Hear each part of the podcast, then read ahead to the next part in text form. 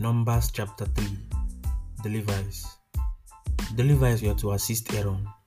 The Lord said he had taken them in place of every firstborn of Israel. The number of the Levites over one month old was 22,000. Alright, let's see what happens next.